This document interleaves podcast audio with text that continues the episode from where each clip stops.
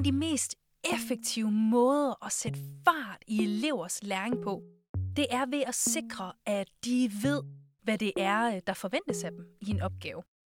Det øh, har vi øh, erfaringer med et værktøj, som kan hjælpe dem med.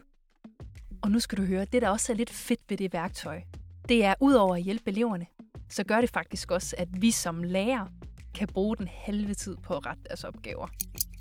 Hvad det værktøj det går ud på, og hvordan man kan bruge det, det øh, har jeg beskrevet i øh, den artikel, som jeg vil læse for dig nu. Artiklen den hedder Sådan retter du opgaver på den halve tid og med det dobbelte udbytte.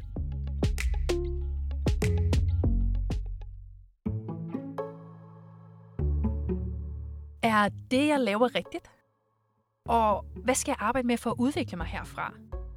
Og hvorfor er det, jeg lærer overhovedet vigtigt? God feedback er afgørende for vores elevers læringsrejse. Men forestil dig, hvis du kunne give eleverne feedback på en måde, hvor det hjalp dem til at forstå formålet med det, de skal lære. Og forestil dig oveni, at din feedback kunne give eleverne større tro på sig selv, fordi de helt tydeligt kunne se, når de opnåede deres mål.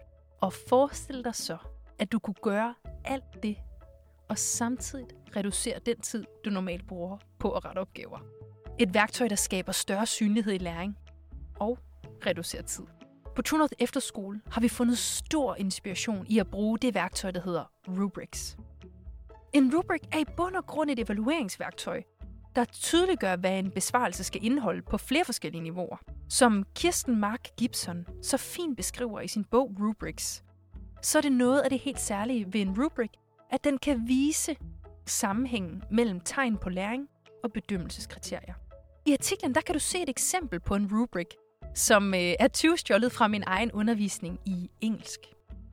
Med rubrikken i hånden, der har øh, mine elever et værktøj, som de kan bruge til at vurdere, hvordan deres stavning i engelsk er lige nu, og hvad de skal øve sig på, for at blive dygtigere inden for det helt konkrete fokus.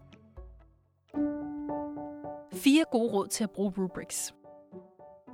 Så hvis jeg skulle give dig fire gode råd, jamen så vil det første råd være at give eleverne mulighed for at se rubrikken, inden de skal til at løse en opgave. Så giv gerne eleverne mulighed for at se rubrikken lige efter du har stillet opgaven.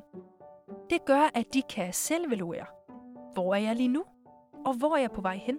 Det gør det helt tydeligt for dem, hvad der forventes af dem, og hvad de skal øve sig på for at flytte sig. Når jeg retter elevernes opgaver, så vil jeg typisk highlighte, hvor jeg vurderer, at de aktuelt befinder sig i rubrikken, og kort uddybe med ros og tips til, hvordan de kan øve sig herfra. Når de laver en ny aflevering, så vil jeg også ofte bede dem om at hive deres seneste rubrik frem, for at se, hvor var du sidst, og hvad fik du anbefalet dengang. Råd nummer to. Det handler om at skrive i et sprog, som eleverne forstår. Indholdet i rubrikken i artiklen har jeg skrevet med afsæt i Undervisningsministeriets vejledning til folkeskolens prøver i engelsk i 10. klasse. Men for at sikre mig, at mine elever forstår, hvad det er for nogle forventninger, jeg har til deres stavning på forskellige niveauer, så har jeg altså brug for at oversætte det til et sprog, som teenager kender og forstår. Jeg bruger gerne eksempler på grammatiske greb, som vi allerede har øvet, eller skal til at arbejde med i undervisningen, så det ikke er så fremmed for dem.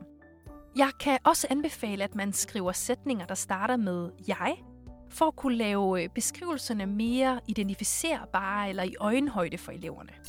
Anbefaling nummer tre handler om at udvælge tre, maks fire fokuspunkter. For at eleverne kan prioritere deres kræfter og ikke bliver overvældet af de forventninger, der er til dem, så kan jeg anbefale, at man vælger tre til fire områder, som de skal fokusere på i den givende opgave.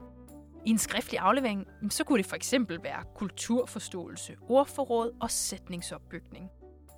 For en mundtlig fremlæggelse, så kunne det for eksempel være kulturforståelse, sprogstrategier og brug af kilder. Mit fjerde og sidste råd, det er at bruge konkrete og målbare beskrivelser.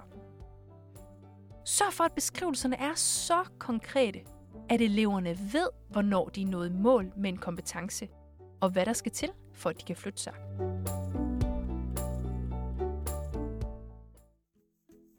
Vi kommer ofte til at bruge vendinger, som eleven anvender i mindre grad, eller eleven er fremragende til at, og det kan være utrolig svært for en elev at omsætte i praksis. Og hånden på hjertet, det kan også være svært for mig som lærer at definere, hvad jeg lige mener med det.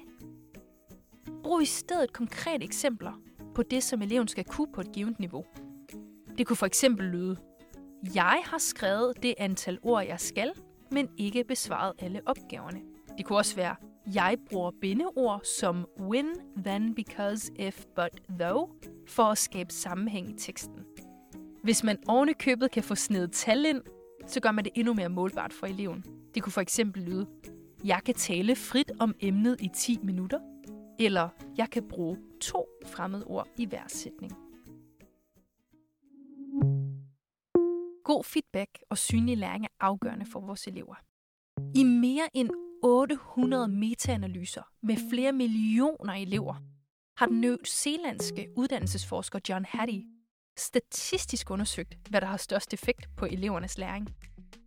I bogen Visible Learning konkluderer han, at et af de vigtigste elementer til at opnå læring er en undervisningstilgang, hvor eleverne ved, hvad de skal, hvordan det går, og hvad næste skridt er.